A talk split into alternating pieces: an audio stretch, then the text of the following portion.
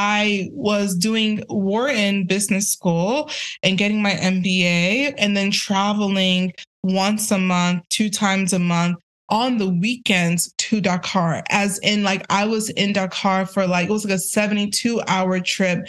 I was out of America by Thursday night, back in America by Monday morning, in class by noon on Monday.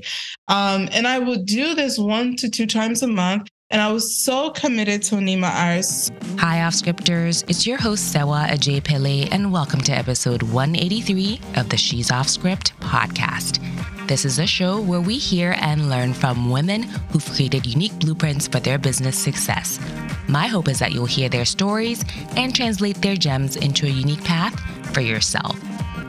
Three years after launching her luxury handbag brand, Anima Iris, today's guest has made over a million dollars and her bag has been worn by the likes of Beyonce and Sheryl Lee Ralph.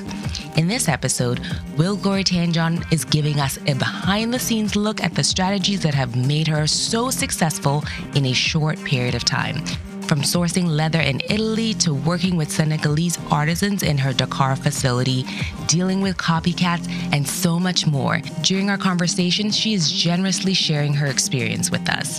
Before we hear the rest of Wilglory's story, just a quick reminder to leave us a review on Apple Podcasts. This will help stories like Wilglory's get discovered by other women looking to launch their own off script journeys. With that, let's go off script with the CEO of Anima Iris, Wilglory Tanjong. Wilglory Tanjong, welcome to She's Off Script. Thank you for being here. Thank you so much for having me. So, for anyone who hasn't come across you and your fabulous bags, could you share who you are and what you do? Yes, my name is Wilglory Tanjong. Um, I am a designer I create luxury handbags coming out of Africa. So I work with incredible artisans in Senegal, West Africa, um, using leathers that we custom create in Italy to build just really beautiful, high quality, fun, colorful handbags. I think what makes the Anima Iris so special is that our bags are vibrant and fun and have all these like different patterns that just really stand out. I think handbags should be fun. So that's that's really like I think why a lot of people love our bags. So why handbags? What made you get into those? Yeah, the the larger vision for Anima Iris really is for it to be a full luxury lifestyle brand. So okay. I'm starting with handbags, but um, I have interest in expanding into clothing and jewelry and shoes and even home decor. I love home decor. So it's the handbags are just the entry point, um, mm. but from there we'll definitely expand into other categories. Okay. But why did you decide to position your brand as a luxury brand as opposed to, you know, the everyday accessible brand?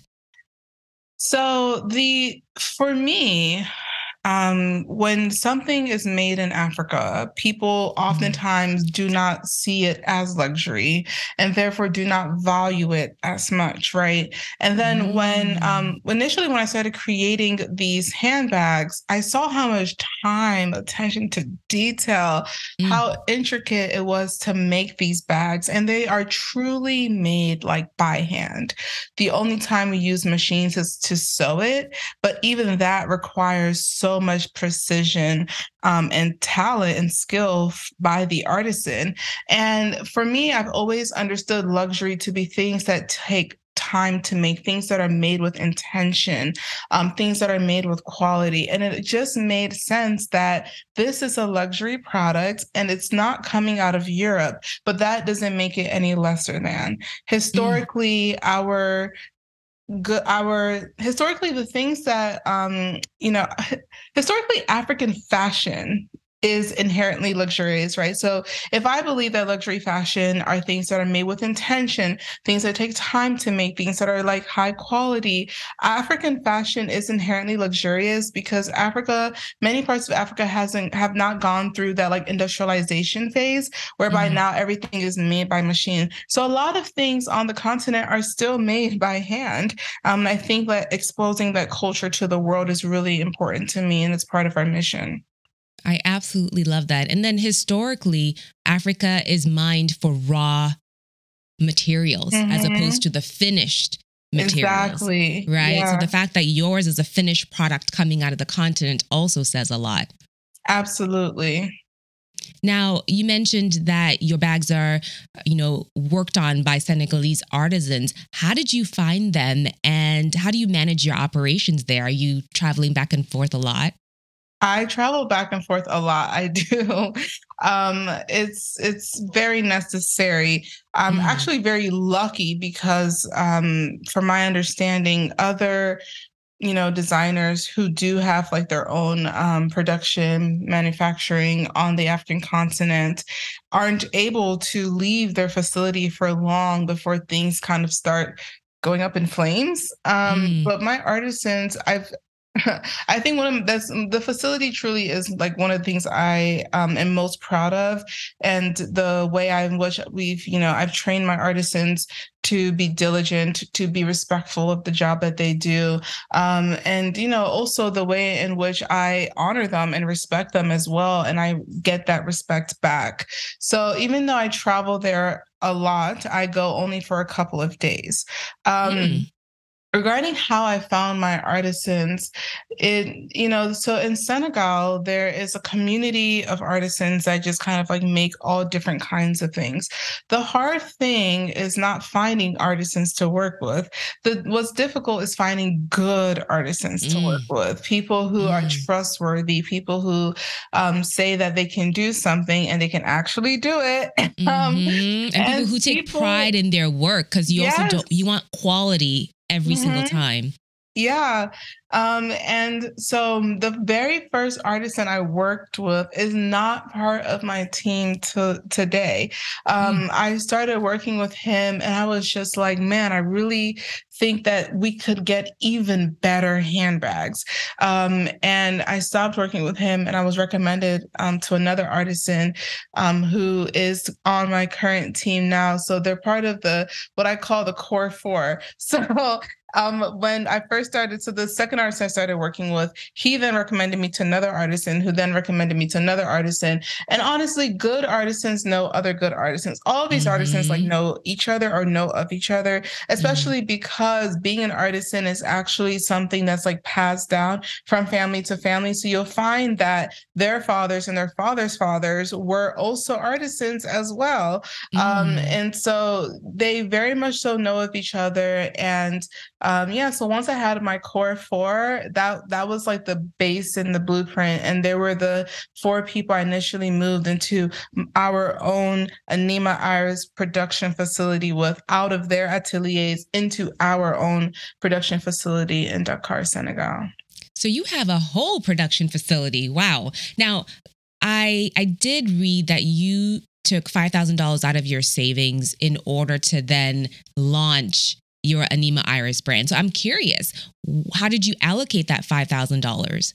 Yeah, the five thousand um, dollars was really used towards like raw materials, mm. um, and then you know raw materials like the leathers and everything you need to make the bag, paying the artisan to make the bag, and then also travel out of Senegal, mm. um, and then also working with a designer to create our initial logo and branding. So, mm-hmm. um, which is beautiful, by the way. Thank you so much. Yeah, uh, there's this incredible designer, Alyssa. She has this um, design company, ATNN, and she, you know, she and I really sat together and thought through what the what kind of company and brand are you, you trying to make how do you mm-hmm. want people to feel when you wear the product how do you you know want people to feel when they even just see the instagram feed right and so that was incredibly helpful so that's that's what the first 5000 went towards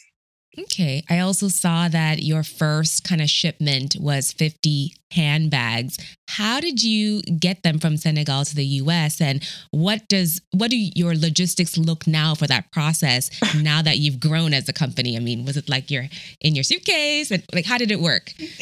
This question is so funny because it was in my suitcase. I've never really been asked this question. Um, yeah, it was in my suitcase. I mean, I was going back to Senegal mm. and um, I put it in my suitcase. Um, yeah, and you know, I, but today, nowadays, um, our um, shipment of materials, fin- of finished goods, is mostly through DHL. So mm. we fly everything into America um, because you know the bags take a long time to make, and from production um, to completion to shipping them out, you know, even shipping it by sea really would just take too long. So, mm-hmm. especially what, during the pandemic when there were logistics yeah. issues. Yep. Mm-hmm. So part of what actually, you know, makes the bags more expensive is because they're all being flown by air so that they can get to customers a lot faster. Mm. It's quite interesting that you made the distinction earlier about having your bags created in Italy versus, you know, made by artisans in Senegal. What's that distinction about? What are you doing in Italy versus in Senegal? Yeah. So uh, we have always used Italian leathers. Um, Italy, leathers from Italy are just quite simply the best in the world. Mm. And the leathers that we were using were leathers that I was sourcing in Senegal, right? Um, mm-hmm. Um, so they were kind of like, but they were like smaller quantities. So I was buying it from these leather shops mm. that sell leathers that did originate from Italy and made their way to Senegal. So once I started having much larger orders, you know, mm-hmm. started working with Saks Fifth Avenue, Bloomingdale's, um, and Nordstrom, and they really required a higher quantity of one, you know, SKU or basically like handbag leather and um, shape.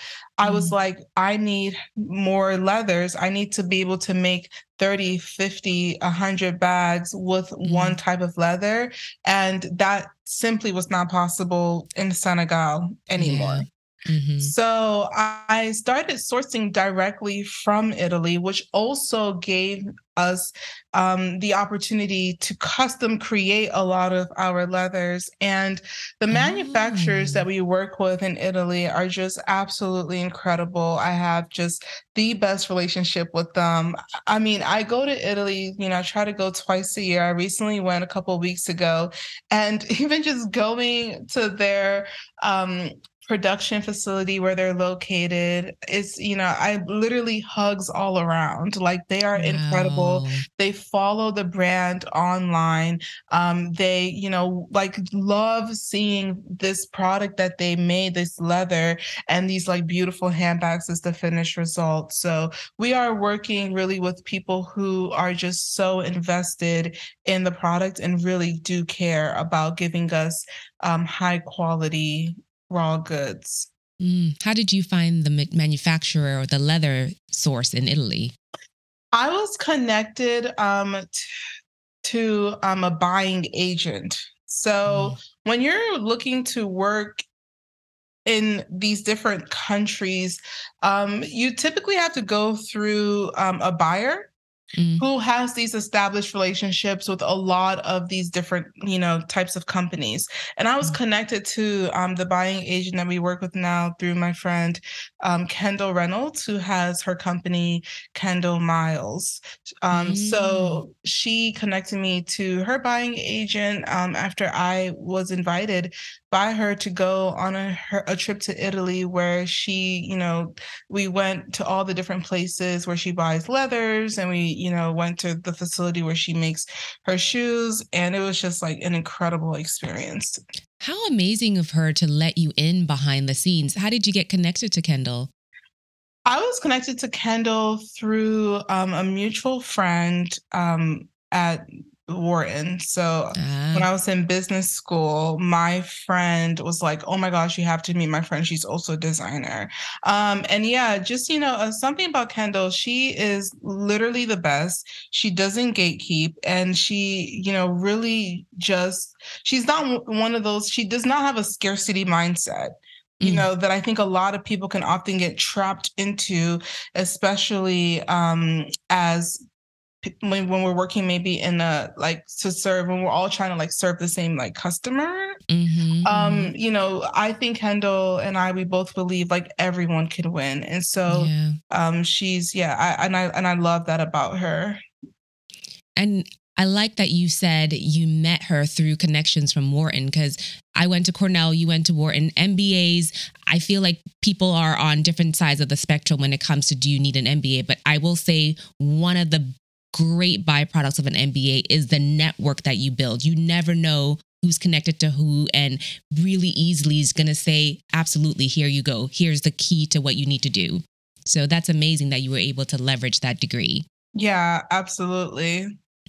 Now, when I think about um, the way you are on social media and how transparent you are, I think it's amazing. In fact, recently I saw you had, or I was scrolling and I saw that you had sketches on graph paper of a purse design. So I'm curious, do you still design your purses in that way, or have you graduated to like CAD blueprints or something?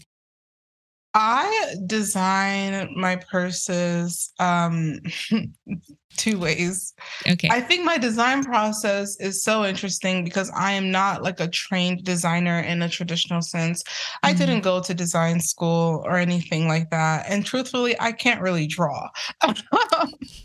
Your drawing looked pretty legit. So um, I'll give give yourself that. but I think I think for me, I have an incredibly strong uh, like I have an ability to um, really envision. Mm-hmm. My vision is like incredibly strong. So what I'm seeing in my head is like very, very detailed. And mm-hmm. what I do sometimes um, is if I have like a design idea, I'll like, you know, draw it real quick. Um, but when it comes to actually building and making handbags, I always do it in Senegal. I have to go there myself. I do it in Senegal alongside inside my artisans and we make um we make prototype after prototype after prototype until we get it right wow. so my design process is mostly through in-person creation mm. Mm. So speaking about your artisans in Senegal, when I've spoken to founders who've, you know, gone to China, for example, to manufacture their products, they often complain that their designers or their designs start to be sold off and get reproduced elsewhere. So being in Senegal, are you concerned about that? Has that happened? And if there, which I think you said there are copycats out there, how are you dealing with that? Yeah, I mean, fake Anima Iris designs are not coming out of the Anima Iris facility and they are not coming from the artisans that work for Anima Iris. That is Good. number one. Good. I know that for a fact. so this the issue that um you know perhaps other designers are facing in China that is not something that we are facing However, most definitely our designs are being replicated by other designers slash companies in Senegal.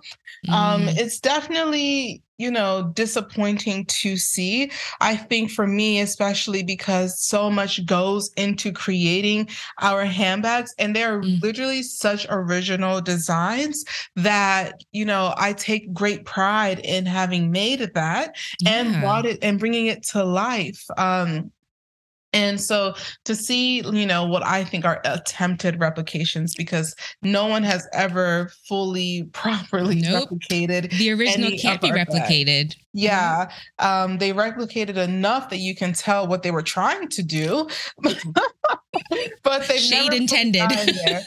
yeah, and and when it comes to you know even replications, listen, the the quality also is more than just the design. It's how we actually make the bags. So, mm. in bringing all of these artisans together, I think something that people don't know is that artisans typically are not used to like working in groups. They usually mm. work like mm. solo, right? And so, and they usually have like all these other clients. So, what I'm doing in Senegal is extraordinarily unique because having so many artisans that for years, right, these people have like 10 years plus experience, have been working solo as like their own individual business owners. Now mm. joining Anima Iris is like literally almost un- unheard of.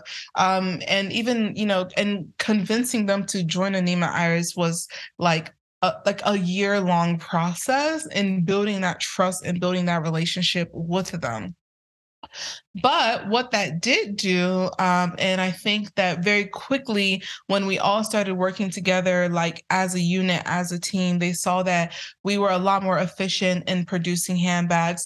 And we were able to bring together all the years of experience that all of these artisans had to mm-hmm. make very high quality bags.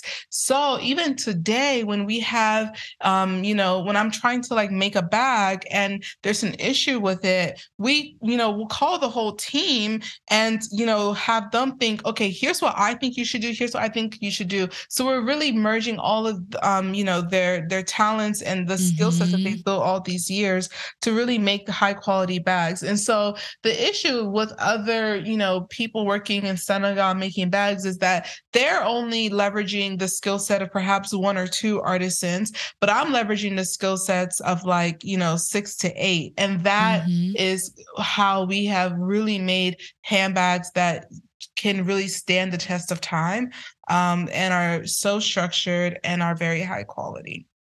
The fact that you said these families have been doing it for generations and you brought them together and they're cross pollinating. I, I, it just reminds me of like the French wineries. They've been doing it for generations. Everyone has their unique recipe mm-hmm. and they're not merging. You have made that happen. And that in itself is amazingly unique. So I mean, that's, we can try.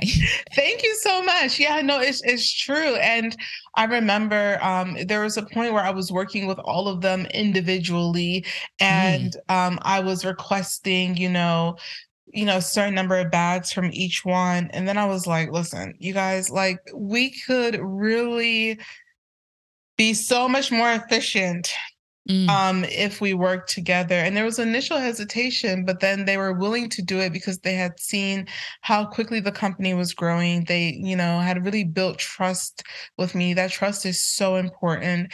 Um, and I remember, I'll never forget the day we gathered in one of the artisans' ateliers and we had the Zaza handbag um, that the artisan had made. And I was like, this right here is the perfect Zaza handbag um, we're going to now sit and all make it together to make sure that every single time you make this handbag, it's all going to be the same because initially I could tell who made what bag, Ooh. and that was an issue. That was a quality mm. control issue. Mm-hmm. Um, and so, and then we graduated from, you know, not only sharing the trade secrets of how the bags are made, how they're achieving a certain finished aesthetic, mm. but also, you know, being like, okay, leveraging um, the the skill set of each artisan and what they do best, so mm. that they are doing that part of the handbag manufacturing. Mm. So that now we went from a Zaza handbag being made. Um, using you know the the artistry of like all these combined artisans and like like us like sharing the trade secrets to mm. like a Zaza handbag where it's like all artisans touch this handbag mm. at some mm. point. Like it was production line in community and mm-hmm. that is um and that, and that and that's how we were able to like grow and convince them to then move out of their ateliers and their leases, which was oh, crazy. Man. That I remember when they told me that they ended their leases in my head, I'm like, oh my God, shit, they really put they really put their faith in me. I I I just and for me it's like every single month, no matter what happens, like I cannot let these people down. Mm-hmm. You know, they are um I, I mean, for them to, like you said, their fathers worked solo their fathers fathers worked solo mm. um and even an additional layer if i could mm-hmm. we're both africans and so we kind of know the cultural overlay there where a lot of people like to be in it for themselves. Yeah. A lot of people like to do for themselves. Mm-hmm. And so the mm-hmm. fact that you got to break that cultural barrier and get them together is even wow. Yeah. And I'm not even Senegalese. mm. and and you're a youngin compared to them. They're like, who's this little girl coming in no, here with her company? Yeah, it's it's so funny. Like if you go to other artisans in the artisanal village I'm talking about, they're like, yeah, you know, this girl, this like American girl came and like gave all these artisans um, and so I think, yeah, I mean, it's interesting. For me, I had to learn the culture. Um, mm-hmm. Americans are also very individual, individualistic. Senegalese mm-hmm. people are actually very community centered. Um, and so for me it you know i had to like be adjust to the culture um, mm-hmm. um be ensure i was being very respectful of it um and and i think that allowed us to continue building that like trustworthy relationship where it's like mm-hmm. she's not senegalese she's not muslim but yeah. she respects our identities and that is incredibly important wow what you've done, I will keep saying, is amazing, um, especially since you launched in February 2020. Is that right? Yeah. And by 2021, you had generated over $600,000 in sales. Um, I have to wonder how much of that would you attribute to some of the Amplify Black Voices um, movements that was happening around that time? Um, and if some of it is attributed to that, has that pace sustained over time? Absolutely. Um, mm. So Anima Iris is a huge benefactor of the push to support Black owned mm. businesses um, and we were born during a time where people wanted and were intentionally seeking mm-hmm. Black owned businesses. They were seeking alternatives to all of these different, you know, items, whether it's daily items, luxury items, whatever that they would mm-hmm. buy. People were asking, okay, I'm about to buy something. Is there a Black owned business that's creating something of the same quality or even mm-hmm. better um, mm-hmm. and that is how i think you know we were able to just gain so much initial traction but continuing that traction and um, growing our community and ensuring that we actually have a community that's like a solid support system now that was built out of like actual intentional um, community building ensuring mm. that like our customers are having a great experience and ensuring that when we fall short we really recover from that no matter what it takes mm. let's talk about some of the strategies that have helped you get out there i know queen bee Beyonce wore one of your bags. Now, that is the stamp of approval if there was any. But other than that, I mean, I'd love to hear how how your purse worked its way around Beyonce's waist. But other than that, what marketing strategies have you been using that have worked for you? Yeah, the Beyonce moment is definitely like a top highlight moment in my mm. life.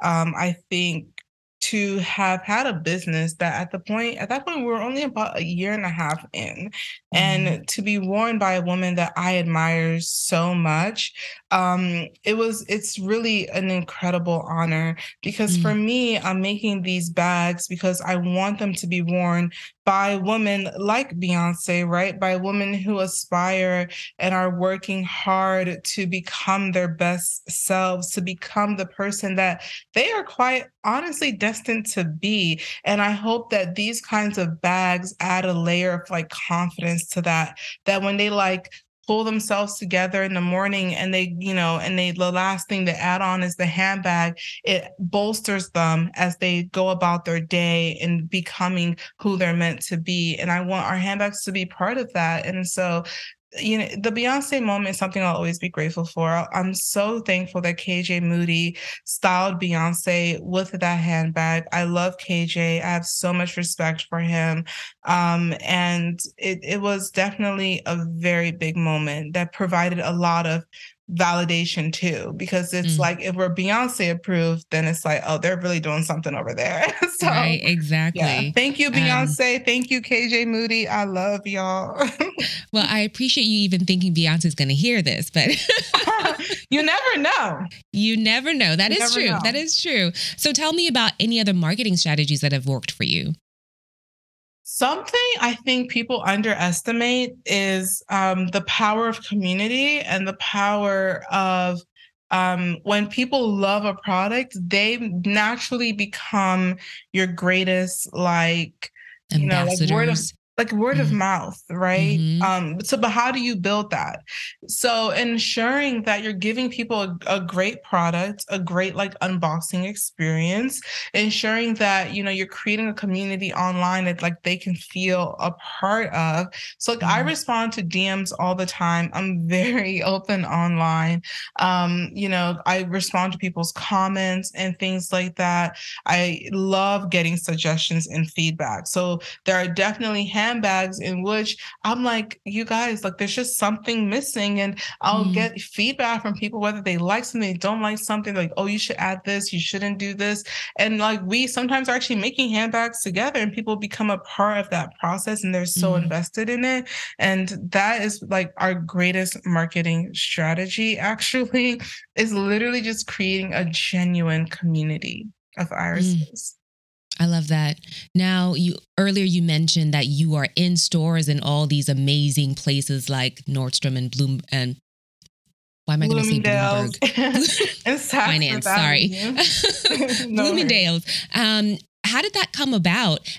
I will preface that by saying a lot of times when new business owners want to be in retailers, they don't realize that there is a cost to you that is associated with being on those shelves. So I'm curious for you in your situation, have you found that being in those stores has added to your profitability as a company, or is it more of like a marketing expense for you? It's both. So, I mean, truthfully, yeah, you know, having these big orders of, um, you know, like a hundred thousand dollars and up that really helps. That mm-hmm. absolutely really helps. It makes a big difference. And um, simultaneously, it exposes us to a new market, you know? So not only do we have people who already know about the brand going into stores because they want to see it in real life, but then mm-hmm. we also have their customers, the you know these um, retailers, like their customers, now learning about us and becoming irises as well. So I actually love when um, I see there's certain handbags that I've only sold to certain retailers. So when mm. someone has that bag, it's like, oh, I know you purchased this from this retailer and here you are DMing me um, back and forth like you know like now we're like really cool now you're part of the Anima Iris community like mm-hmm. I love mm-hmm. that so much so I think you know of course like these companies are purchasing the bag wholesale so you're selling it for a lot less but there's um there's still profitability in that so it's just like great all around um mm-hmm. in terms of how I was able to get into these stores. Truthfully, each of them, um, each of the stores reached out to me, and I think that it's crazy because um, I sometimes like make all these like videos and content online, and um, I don't really think like hundreds of people are seeing this.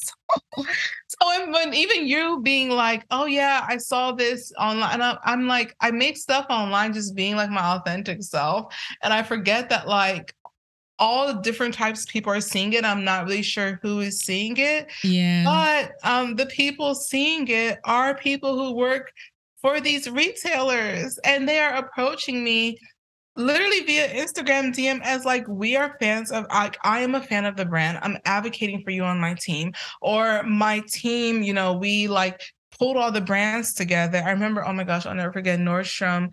I was like, how did you find out about us? And they were like, I think they had created like a list of brands that they wanted to bring on for this next season. Mm-hmm. And consistently, Anima Iris was ranked um, as you know top brand by all of the different decision makers and my heart just absolutely melted. Um, nordstrom was our first major retailer that took us on and they are so special to us. I love the team. They've been just so supportive. Um, and yeah so that's that's how it happened. I think like you can't focus too much about trying to reach out to the buyers and things like that. I think organically when you are creating a product that people want the, mm-hmm. these buyers are paying attention to that and if they also follow you online like that's even better because now they're fans of the product and they want to bring you on and they're excited to do so And that's the best situation all around, right? Both parties are excited to have you on. It's not something like they feel like they have to do, right? Yeah. Um, but you were mentioning answering DMs. Like, ma'am, who's supporting Anima Iris as a brand right now? Are are you doing it all alone still? I um okay, sorry, like like in terms of what? Like am I doing So in terms of your day-to-day, so do you have social media support? Do you have fulfillment support? How does oh, all the behind yeah. the scenes get supported for your brand? Yeah, when I first started in our first year, all the handbags were like stored at my home. so on mm-hmm. shelves and I was doing fulfillment and then I like brought on other people to come into my home to do fulfillment. And then we finally graduated to a fulfillment center. We work with a wonderful fulfillment center that um, really has adjusted to our specific needs as a brand. So um, I absolutely love them. And um, when it comes to social media, yes, I have a core team of people who I work with, and there's someone who manages our social media. But I log in all the time, and you, you, the likelihood that you got a DM and I'm the one responding is actually very high, um, especially if like it's a more conversational thing and not something just about like your order. Mm. Um, people often DM us about their order. Sometimes I'll go and I'll screenshot it and I'm like, what's the update with this order? Like, we need to get back to this customer. Um, but when it comes to just people having conversations or like responding about you know they really like something or whatever like it, it, actually might be me. So what i did do because i'm so active on the anima iris dms i love talking to the irises. Um, i actually limited and restricted um, people who could message me on my personal ig mm-hmm. so i because having all these like messages and reactions on my personal ig because i'm active there too was mm-hmm. like really overwhelming me yeah. so um, i limited only to people who I follow. Um, and so, you know, the, it then became like a lot less, like the messages were definitely a lot less. And it was good because these are people like I actually really want to talk to because mm-hmm. like, you're actually my friend. And then right. it's like I'm spending all of my actual time where I have like social media energy um on Anima Iris IG. So the brand page. Yeah. Man. So you've come so far in a very short amount of time. What's next for the Anima Iris brand? Where are you going next? You know what? So, two things that actually I really want to talk about because I think that oftentimes there's this glorification, and I'll speak specifically about myself.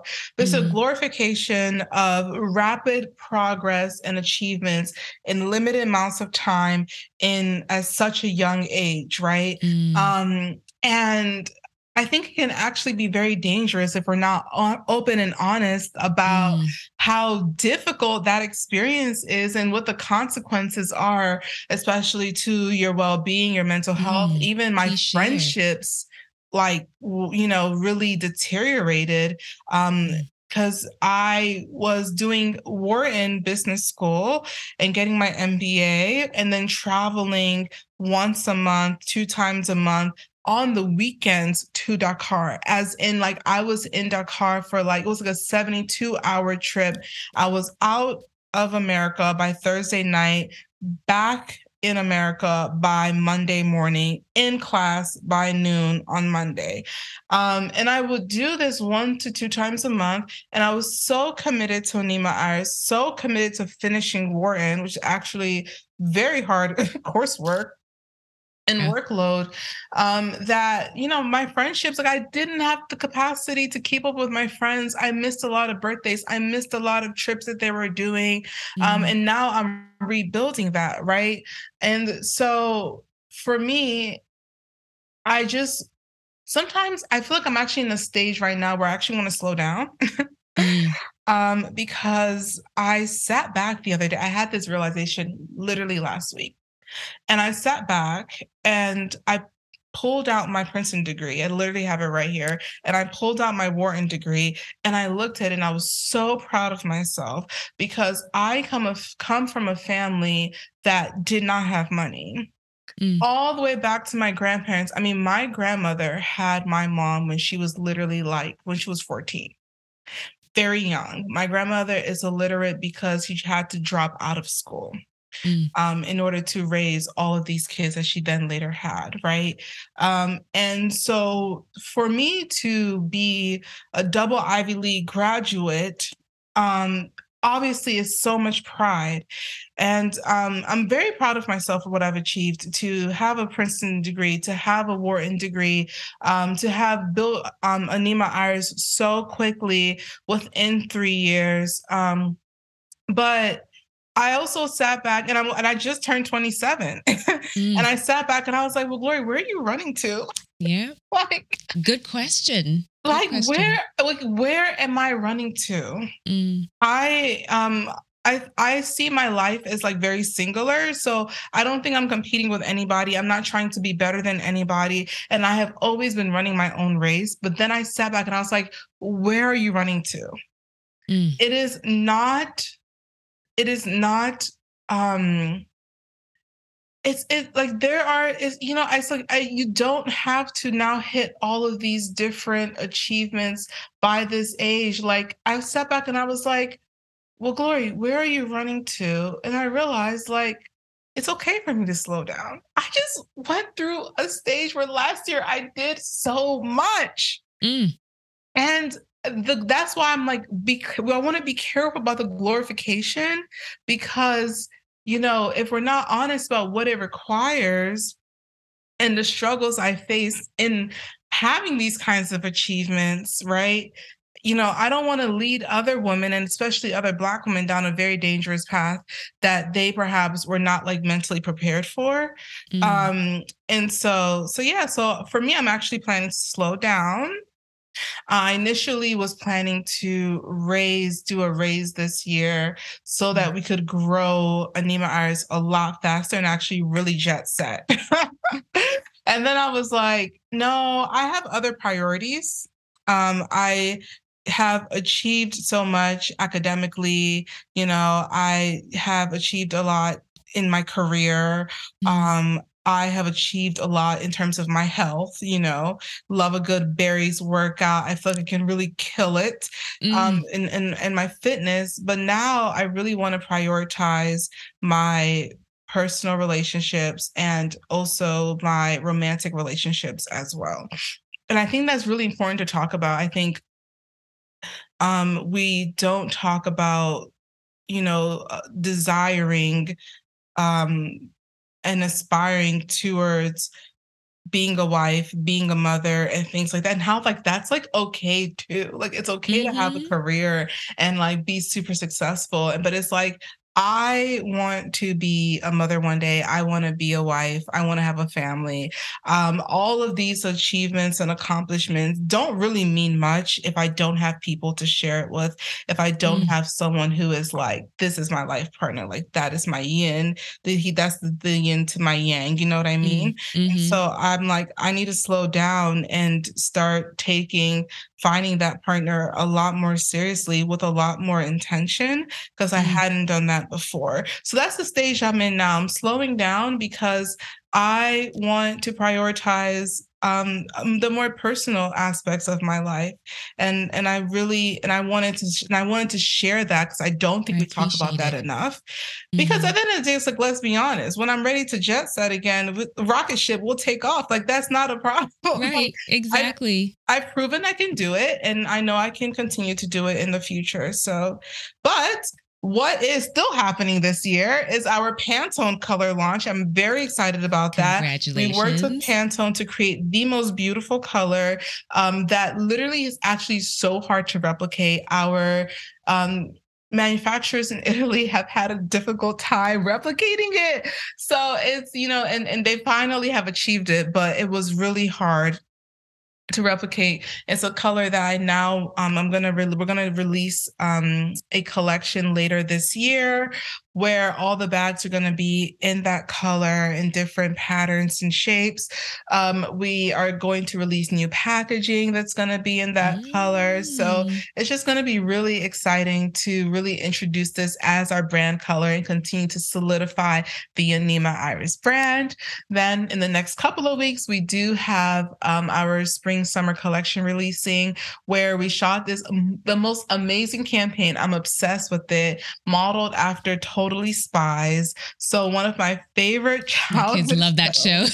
yes, it's like Totally Spies, but with girls that you know actually look like me because growing up a lot of these different shows that i loved did not have characters that looked like me mm-hmm. so i really wanted to recreate totally spies with um, and it's called Totally Irises. And the spies are like super fashionable too, you know? So it just mm. made sense. It just made so much sense.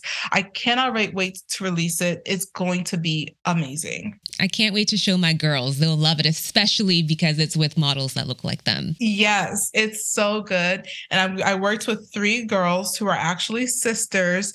So they, you know, they look alike, but just like different enough. And they were just mm-hmm. like absolutely amazing. I love the Agyapong sisters sisters so much. And they're Ghanaian. Yes, they are Ghanaian. very, very proudly, very proudly Ghanaian. Yeah. So like, even though I'm slowing down, I, I think, I think it's crazy because my slow down like doesn't even sound like I'm slowing down. no, I think you're just maintaining a steady state of what you should be doing as opposed to Boom. rocket ship, right? Exactly. There it is. Mm-hmm. There it is. It's, it's like I'm not going to like take on way more than I really need to. We're going to mm-hmm. maintain where we're at, which is great. We're going to keep growing organically. You know, if we have spurts of growth that just kind of like happen because viral moments do mm-hmm. happen, I'm more than happy to like welcome that. But um, I'm not going to like go out of my way to create more work. mm-hmm. No, I hear that. Now, for anyone who wants to follow everything that you have rolling out this year, where can we find you? Where can we support? Yes, um, you can find us on Instagram and TikTok at anima.iris. So A N I M A dot I R I S. We are also on Twitter as well. Um, then you can find me on Instagram and TikTok at W I L G L O R Y Y at Wilglory. So those are the places where we can be found. Very active, love posting, loves the socials. Um, yeah. well, Wilglory, I really appreciate you spending time with us and sharing your story as well. Thank you so much for having me. This was really fun. Um, and thank you for creating this platform for women like us to share our stories in really authentic ways. Hi, off scripters. I'm so glad you made it to the end of this episode. If you found this show helpful, please pay it forward by sharing us with your network and leaving us a review on Apple Podcasts. Between episodes, you can find us on Instagram. Our handle is at She's Off Script or you can catch up on past episodes at she'soffscript.com. All right, with that, we'll see you right back here next Thursday for another episode. Bye.